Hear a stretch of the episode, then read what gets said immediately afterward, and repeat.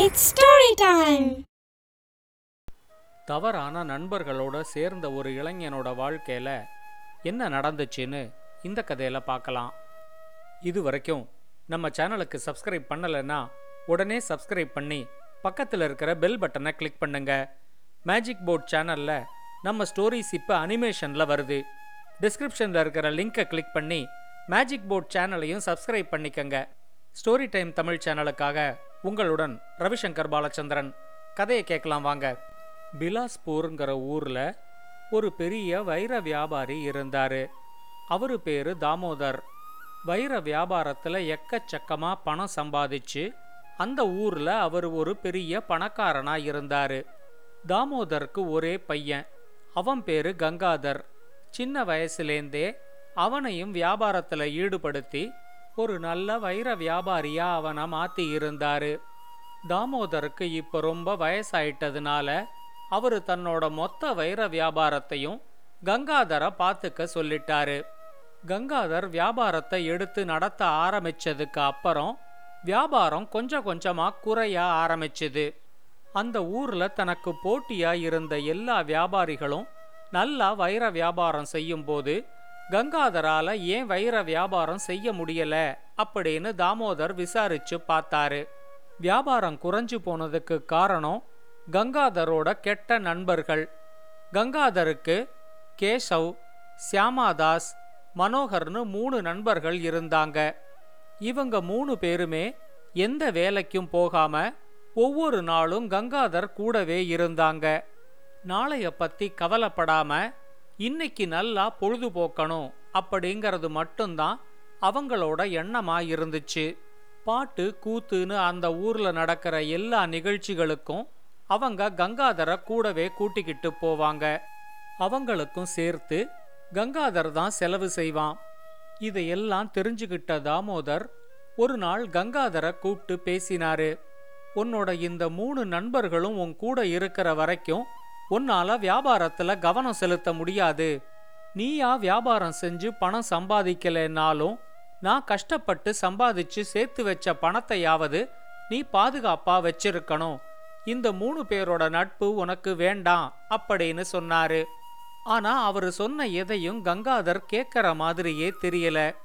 கங்காதரை பத்தி கவலைப்பட்டு கவலைப்பட்டு கொஞ்சம் கொஞ்சமா தாமோதரோட உடல்நிலை கெட்டு போய் அவர் ஒரு நாள் படுத்த படுக்கையா ஆயிட்டாரு. இன்னும் ரெண்டு மூணு நாள் தான் தன்னால உயிரோட இருக்க முடியும் அப்படின்னு தாமோதருக்கு புரிஞ்சிடுச்சு. அவரு கங்காதர்கிட்ட நீ எல்லாத்தையும் இழந்து அடுத்து என்ன செய்யறதுன்னு தெரியாத நிலைமை வரும்போது மாடியில இருக்கிற கடைசி அறைய திறந்து பாரு அப்படின்னு சொன்னாரு. இத சொல்லி அடுத்து வந்த ரெண்டு நாளைக்குள்ள தாமோதர் இறந்து போயிட்டாரு. அவர் இறந்து போனதுக்கு அப்புறம் கங்காதருக்கு நல்ல புத்தி சொல்றதுக்கு கூட யாருமே இல்லை. கங்காதர் குடிக்கும் சூதாட்டத்துக்கும் அடிமையாகி தன்னோட நண்பர்களை முழுசா நம்பினான். அவங்க மூணு பேரும் அவன் கூடவே இருந்து அவனை வியாபாரமும் செய்ய விடாம அவங்கிட்ட இருக்கிற பணத்தை எல்லாம் கொஞ்சம் கொஞ்சமா எடுத்துக்க ஆரம்பிச்சாங்க. தாமோதர் உயிரோட இருந்த வரைக்கும் அந்த வீட்டுக்கு வராத அவனோட நண்பர்கள் இப்போ வீட்டுக்கும் வந்து வீட்டில் இருக்கிற விலை உயர்ந்த பொருட்களை திருடிகிட்டும் போக ஆரம்பிச்சாங்க. அடுத்து வந்த ரெண்டு வருஷத்துக்குள்ள கங்காதர்கிட்ட இருந்த மொத்த சொத்தும் அவனை விட்டு போயிடுச்சு. அடுத்த வேளை சாப்பாட்டுக்கு கூட இப்ப கங்காதர்கிட்ட பணம் இல்லை. அவங்கிட்ட பணம் இல்லைன்னு தெரிஞ்ச உடனே அவனோட மூணு நண்பர்களும் இப்ப அவனை தேடி வர்றதே இல்லை. அடுத்து என்ன செய்யலான்னு அவன் யோசிக்கும் போதுதான் இறந்து போறதுக்கு முன்னாடி தாமோதர் சொன்னது அவனுக்கு ஞாபகம் வந்துச்சு. மாடியில இருக்கிற கடைசி அறையில அப்பா ஏதோ ஒரு பெரிய புதையலை வச்சிருக்காரு போல இருக்கு. அது என்னன்னு போய் பார்ப்போம் அப்படின்னு நினைச்சு அவன் மாடியில இருந்த கடைசி அறைய திறந்து பார்த்தான். அந்த அறையில அவன் எதிர்பார்த்த மாதிரி எந்த புதையலும் இல்லை. அறை முழுக்க காலியா இருந்துச்சு.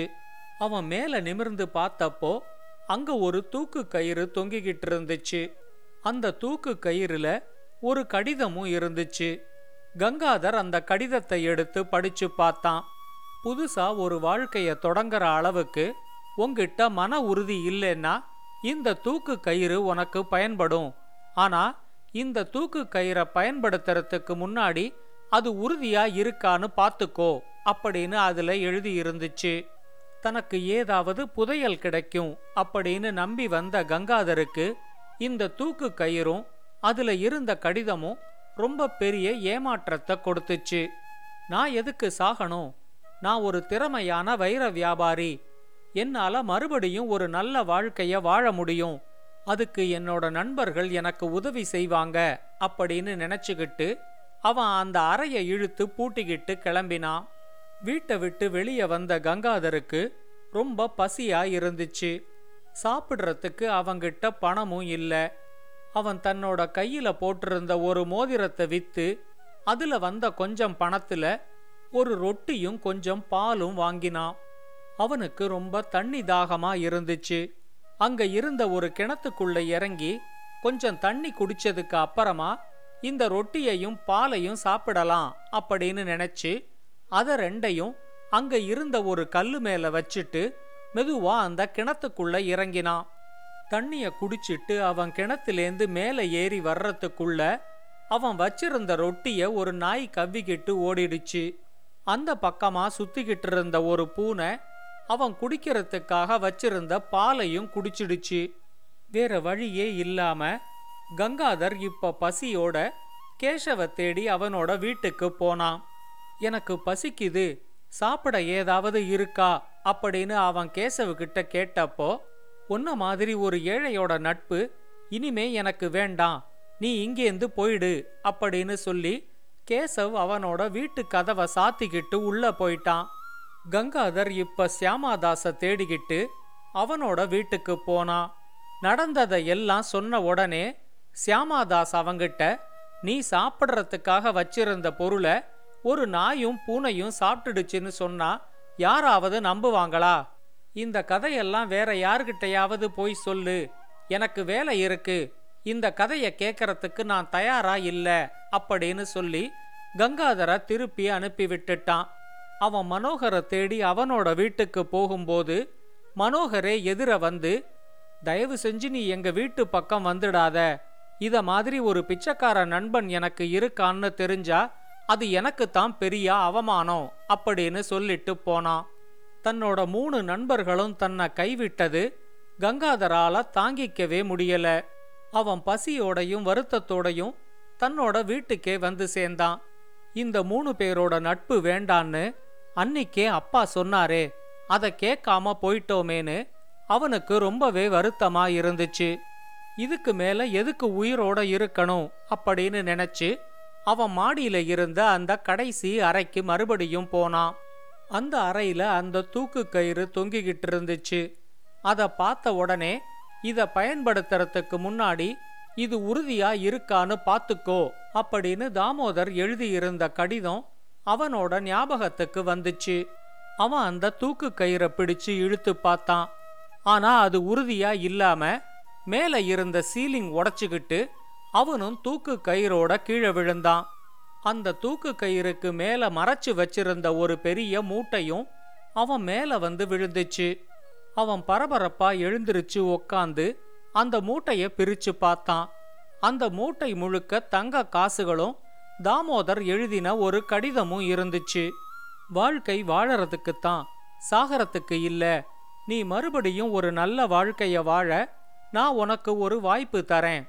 ஆனா அதுக்கு முன்னாடி உன்னோட கெட்ட பழக்கங்களையும் கெட்ட நண்பர்களையும் நீ விட்டுடு அப்படின்னு அதுல எழுதியிருந்துச்சு அப்பா சொன்னதை அன்னைக்கே கேட்டு இந்த கெட்ட நண்பர்களை விட்டிருந்தா அவரு கஷ்டப்பட்டு சம்பாதிச்ச சொத்துக்களை காப்பாத்தி இருக்கலாம். இப்ப அவரு கொடுத்த இந்த பணத்தை வச்சு மறுபடியும் நான் ஒரு நல்ல வைர வியாபாரின்னு நிரூபிக்க போறேன் அப்படின்னு கங்காதர் முடிவு பண்ணிக்கிட்டான். அதுக்கப்புறம் அவன் தன்னோட பழைய வாழ்க்கைய பத்தி நினைச்சு கூட பார்க்கல.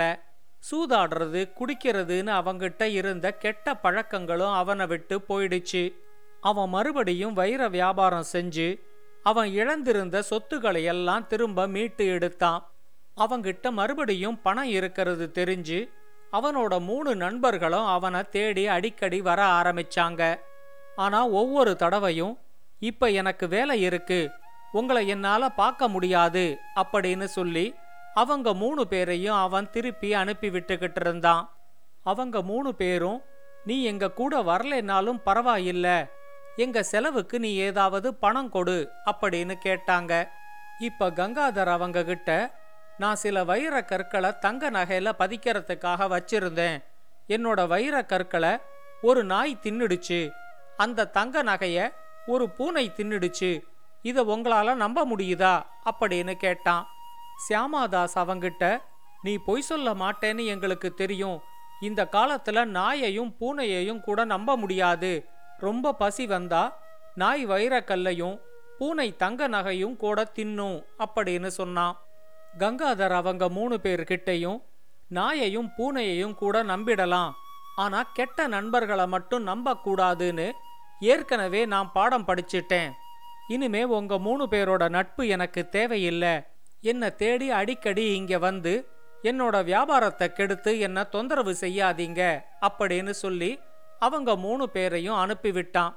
இனிமே கங்காதர் தங்களுக்கு உதவி செய்ய மாட்டாங்கறத புரிஞ்சுகிட்டு அவங்க மூணு பேரும் ஏமாற்றத்தோட அங்கேருந்து கிளம்பி போனாங்க.